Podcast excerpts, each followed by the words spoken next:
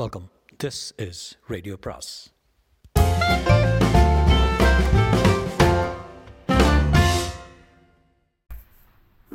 அனைவருக்கும் அன்பு வணக்கம். சுஜாதாவின் தீண்டும் இன்பம் பாகம் எட்டு. மிகவும் முனைந்து ஞாபகப்படுத்தி பார்த்தாள் அகல்யா. எப்போதானோ இருபத்தி ரெண்டாம் தேதி ஞாபகம் இருக்கிறது. எந்த இருபத்தி ரெண்டாம் தேதி? உடல் முழுவதும் செல் என்று ஒரு பயம் பருவதை உணர்ந்தால் போன மாதம் இருபத்தி ரெண்டு தான். நிச்சயம் எங்கேயோ எழுதி வைத்தேனே. அலமாரியில் அந்த நோட்டை தேடும்போது டெல்லிக்காக பிரமோதுடன் படித்த புத்தகம் ஆகப்பட்டது அன்பிளான்டு ப்ரெக்னன்சி தள்ளிப்போவது மார்பகம் இழகுவது வீங்குவது அதன் முனைகள் நீளமாவது. பாத்ரூமுக்கு போய் மேல் சட்டையை கழற்றி தொட்டு பார்த்து கொண்டால் சேச்சே அதெல்லாம் இல்லை. அடிக்கடி சிறுநீர் கழிப்பது சோர்வாக இருப்பது நாசியா என்று பத்து சமாச்சாரங்கள் கொடுத்து இதெல்லாம் இருந்தாலும் தீர்மானமாக கர்ப்பம் என்று சொல்ல முடியாது. இவை எல்லாமே மற்ற காரணங்களால் இருக்கலாம் என்பதை படித்து ஆறுதல் அடைந்தால் எனக்கு ஒன்றும் ஆகாது. நான் யாருக்கும் கெட்டது செய்யவில்லை. பைத்தியம் இல்லாததையும் பொல்லாததையும் கற்பனை பண்ணி கொள்ளாதே முதலில் டாக்டரிடம் போய் மருந்து வாங்கி சாப்பிட்டு விடு இருந்தும் பயத்தாலான பெயரற்ற ஐஸ் கத்தி அடிக்கடி வயிற்றில் குத்தி கொண்டே இருந்தது. கிருத்திகாச்சாரி மேடம் ஸ்டாஃப் ரூமில் இருந்தார். அரைவாசல் காத்திருந்தார். என்ன கல்யா? மேடம் என்ன ஒரு நல்ல டாக்டர்கிட்ட அழைச்சிட்டு போகணும் நீங்கள் டெல்லியிலேருந்து வந்ததுலேருந்து ஜுரம் நாசியா போகவே இல்லை. சாயங்காலம் மூணு மணிக்கு என் கூட வா அழைச்சிட்டு போகிறேன் அப்போவே சொன்னேனே நான் தான் உன்னை உன்னை டெல்லிக்கு அனுப்பிச்சேன். நான் தாம்மா அதுக்கு பொறுப்பு. நீ டிலே பண்ணிட்ட முன்னாலேயே வந்திருந்தா ஸ்பெஷலிஸ்ட்கிட்ட கொண்டு போயிருக்கலாமே. ரெண்டு நாளாக ரூமை விட்டே வெளியே வர முடியல மேடம். மூணு மணிக்கு வந்துடுறேன். ஆனால் பிற்பகலில் சரியாகிவிட்டது. போக வேண்டாம் என்று கூட தோன்றியது. கிருத்திகா மேடம் கோபித்துக் கொள்வார் என்றது என்பதால் பயந்து கொண்டே போனாள். இப்போ கொஞ்சம் பரவாயில்ல மேடம் வேணாங்கிறியா? அப்பாயின்மெண்ட் ஃபிக்ஸ் பண்ணிட்டேன். என் கிளாஸ்மேட் தான். உங்களுக்கு தான் கஷ்டம் கொடுக்குறேன். அப்படியெல்லாம் பேசாத. உன்னை எனக்கு ரொம்ப பிடிச்சிருக்கு. உனக்கு என்ன உதவி வேணாலும் செய்ய தயார். நீ நல்ல பொண்ணு. முன்னுக்கு வர வேண்டியவன். நிச்சயம் வருவேன். ஒயிட்ஸ் ரோடில் பெரிய பெரிய டயர்கள் விற்று கொண்டிருந்தார்கள். மணிக்குண்டை சுற்றி ராயப்பேட்டை ஆஸ்பத்திரி தாண்டி பீட்டர்ஸ் காலனியில் இருந்தது அந்த கிளினிக் இடம் சின்னதாக இருந்தாலும் நவீனமாக இருந்தது. வரவேற்பறையில் பல பெண்கள் பல வயதில் காத்திருந்தார்கள். எல்லாரும் கர்ப்பமாக இருந்தார்கள். கேலண்டர் குழந்தை ஷ் என்று அதட்டிக் கொண்டிருந்தது. பழைய அவுட்லுக் இதழ் ஒன்றை பிரித்து பொம்மை பார்த்தால் மனசுக்குள் லேசாக திகில் பரவி இருந்தது. கிருத்திகாச்சாரி சினி புல்லட்ஸ் புரட்டி கொண்டிருந்தார். கிருத்திகா மேடம் உள்ள போங்க என்றால் வரவேற்பிடி.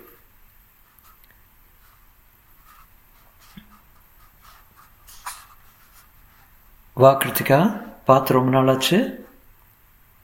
நயனன் கல்யாணத்தில் பார்த்தது இல்லையா அவர்கள் அறிமுக பேச்சில் அகல்யா கவனம் இல்லாமல் அந்த அறையின் வெண்திரையில் ஜன்னல் காற்றில் ஆடிய மலர்களையும் பார்த்து கொண்டிருந்தார். அகல்யாவை பார்த்து நானும் கிருத்திகாவும் கிளாஸ்மேட்ஸு டிஏவி ஸ்கூலில் எல்லா சிம்டம்ஸையும் மறைக்காமல் சொல்லுன்னு சரி மேடம் என்றாள் அகல்யா. டாக்டர் பேர் மேத்தா என்றாலும் பெண்மணி தான் சுபாஷினி மேத்தா. நாற்பது வயது இருக்கும். இந்த மாதிரி ஒரு அம்மா எனக்கு இருந்தால் எவ்வளவு நன்றாக இருக்கும் என்று எண்ண தூண்டிய தோற்றம். வாம்மா என்ன ப்ராப்ளம் டெல்லி போனதுலேருந்து எல்லாம் சொன்னாள். ரயிலில் சரியாக சாப்பிடாதது வேல்பூரியிலும் ஐஸ்கிரீம்னு உயிர் வாழ்ந்தது. டிஸ்சார்ஜ் ஏதாவது இருக்காம்மா? இல்லை டாக்டர் கான்ஸ்டிபேஷன் இருக்கு. சிகரெட் புட புகை பிடிக்குதா I hate cigarette smoke doctor அப்படியா? ஐஸ்கிரீம் பேல்பூரி மட்டும் பிடிச்சிருக்கு. ம்? ஆமாம் இப்போ கூட இப்போ கூட. கரெக்டாக சொல்லு. எப்போ எப்போ வாந்தி எடுத்த? எல்லாவற்றையும் ஒரு காகிதத்தில் எழுதி கொண்டாள். அகல்யா கடைசியாக எப்போ உனக்கு பீரியட்ஸ் வந்தது? இருபத்தி ரெண்டாம் தேதி. எப்பவுமே ரெகுலராக இருக்குமா? நாள் தவறாதா? சரியாக கவனிச்சதில்லை டாக்டர் தவறாதுன்னு தான் நினைக்கிறேன். இருபத்தி ரெண்டாம் தேதி. எந்த மாதம்? தயக்கத்துடன் போன மாதம் டாக்டர் டெல்லியா? என்று கிருத்திகா போன மாதம் இருபத்தி ரெண்டாம் தேதி டெல்லின்னா இருந்தேன் அப்படின்னா அதுக்கு முந்தின மாதமா? ஆமாம் ஐ சிம்டம்ஸ் எல்லாம் பார்த்தா she may be pregnant Krithika. Krithika சரி பலமாக சிரித்தேன். நான் way Subha. Not this girl எல்லாம் கிளாசிக்கல் சிம்டம்ஸு இம்பாசிபிள் இந்த பெண்ணை பற்றி மட்டும்தான் உத்தரவாதமாக நான் சொல்ல முடியும். அகல்யா சமீபத்தில் did you have sex with anybody கிருத்திகாச்சாரி கோபத்தில் என்ன சுபா? இப்படியெல்லாம் கேட்டு இந்த பொண்ணை எம்பராஸ் பண்ணாத. எப்படிப்பட்ட பொண்ணுவ ட்ராவல் சிக்னஸ்மா இவளுக்கு? அதுக்கு மருந்து கொடு. தினம் தினம் கர்ப்பமான பொண்ணுகளை பார்த்துட்டு எல்லாமே கர்ப்பம்னு நினச்சிக்கிறேன் சுபாஷினி சிரித்து அகல்யாவை பார்த்து இவ எப்பவுமே இப்படித்தான். இதில் யார் டாக்டர்னு குழப்பமாக இருக்குதுல்ல? பின்ன என்ன? உன்னை போய் கர்ப்பமாக இருக்கலாங்கிறா joke of the day Ahalya லேசாக சிரித்தான். என்னவோ நீ சொல்கிற என்ன கேட்டால் ஒரு எஸ்சிஜி டெஸ்ட் எடுத்துடுறது பெட்டர் நீ இப்போ ஜுரம் நாசியாவுக்கு மருந்து கொடு. டாக்டர் மேத்தா ப்ரிஸ்கிரிப்ஷன் எழுதி கொடுத்தாள். எதுக்கும் காலையில் யூரின் சாம்பிள் எடுத்துட்ட டோன்ட் பி சில்லி நீ வாமா மருந்துகளை வாங்கி கொடுத்து விட்டு அவளை ஹாஸ்டலுக்கு விட்டு சென்றாள். ரொம்ப தேங்க்ஸ் மேடம் பயப்படாத. ஸ்பெஷலிஸ்ட்டுக்கிட்ட போனால் இப்படி தான் நான் தான் தப்பு பண்ணிட்டேன். கிளாஸ் மேட்ச் மேட்ச் ஆச்சேன்னு கிளாஸ்மேட் ஆச்சேன்னு அழைச்சிட்டு போனேன். உன்னை பேசாமல் ஒரு ஜென்ரல் ப்ராக்டிஷனர்கிட்ட அழைச்சிட்டு போயிருக்கணும். ரெண்டு நாளும் சரியாக போயிடும். ஊர் சுற்றாமல் படி என்ன? யாராவது கூப்பிட்டா உடனே ஷாருக் கான் படத்துக்கு புறப்பட்டுடாத வாழ்க்கையில் நீ சாதிக்க வேண்டியது நிறைய இருக்குது தலையாட்டி விட்டு உள்ளே வந்தால் கிருத்திகா மேடம் தலைமறைந்ததும் விடுதியின் போது தொலைபேசிக்கு வந்தால் நதீரா பேசிக்கொண்டிருந்தாள் மூன்று முறை திரும்ப திரும்ப வந்து பார்த்தாலும் பேசிக்கொண்டே இருந்தாள். எரிச்சலாக வந்தது. அறைக்குள் வந்து பாடம் படித்தாள். கவனம் அடிக்கடி விலகி அல கலக்கமாக இருந்தது. அண்மையில் யாருடனாவது பாலியல் தொடர்பு. ஏதாவது நடந்ததா என்ன? மூன்று முறை பிரமோத் தனியாக விஷமம் செய்ய முயற்சித்திருக்கிறான். அதெல்லாம் ஒரு அளவுக்கு மீறவில்லையே. இசை விழாவில் பரிசு கிடைத்த அந்த இரவு?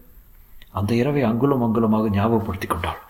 பிரமோத் வந்து தன் வீட்டுக்கு கூட்டிக் கொண்டு போனது. அங்கே நடந்த பார்ட்டியில் தன்னை தனியாக மாடிக்கு அழைத்து சென்றது. அங்கே அவன் சர்ற சற்றே தண்ணி அடித்துக்கொண்டு அத்துமீறி முயற்சி செய்தது தடுத்தது.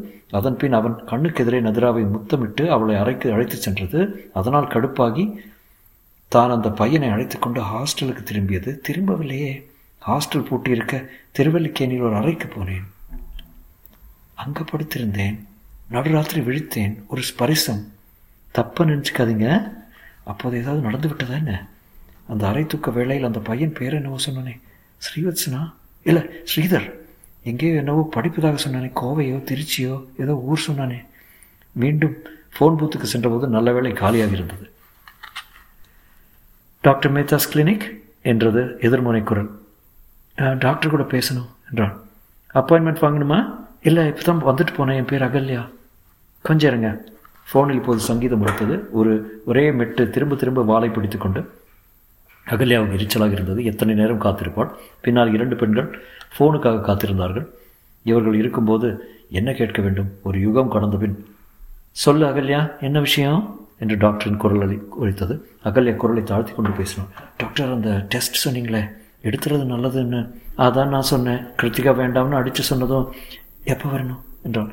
காலையில் முதல் மூத்திரம் ஒரு சுத்தமான பாட்டிலில் எடுத்துகிட்டு வந்துரு. உனக்கு என்ன வயசு? பதினேழு. உன் அம்மாவையும் கூட்டிகிட்டு வர முடியுமா? ஹாஸ்டல் இருக்கேன் டாக்டர் மெட்ராஸில் யாரும் இல்லையா? ம் இல்லை. அதுவும் பிரச்சனை. சரி நீ வந்துரு. யூரின் சாம்பிளோட ஃபோனை வைத்ததும் காத்திருந்த பெண். எனி ப்ராப்ளம் அதற்கு பதில் சொல்லாமலே அறைக்கு சென்றால் கோபம் இயலாமை வருத்தம் பயம் எல்லாம் மாற்றி மாற்றி அவளை தாக்கினேன் முதலில் சுதாரித்துக் கொள்ள வேண்டும் என்று தோன்றியது. எதற்கு டென்ஷன் ஆகிறேன்? நாளை டெஸ்ட் எடுக்கும் வரை எதை பற்றியும் எண்ண வேண்டாம் என்று தீர்மானித்தாள். ஆனால் அது அவ்வளோ சுலபமாக இல்லை.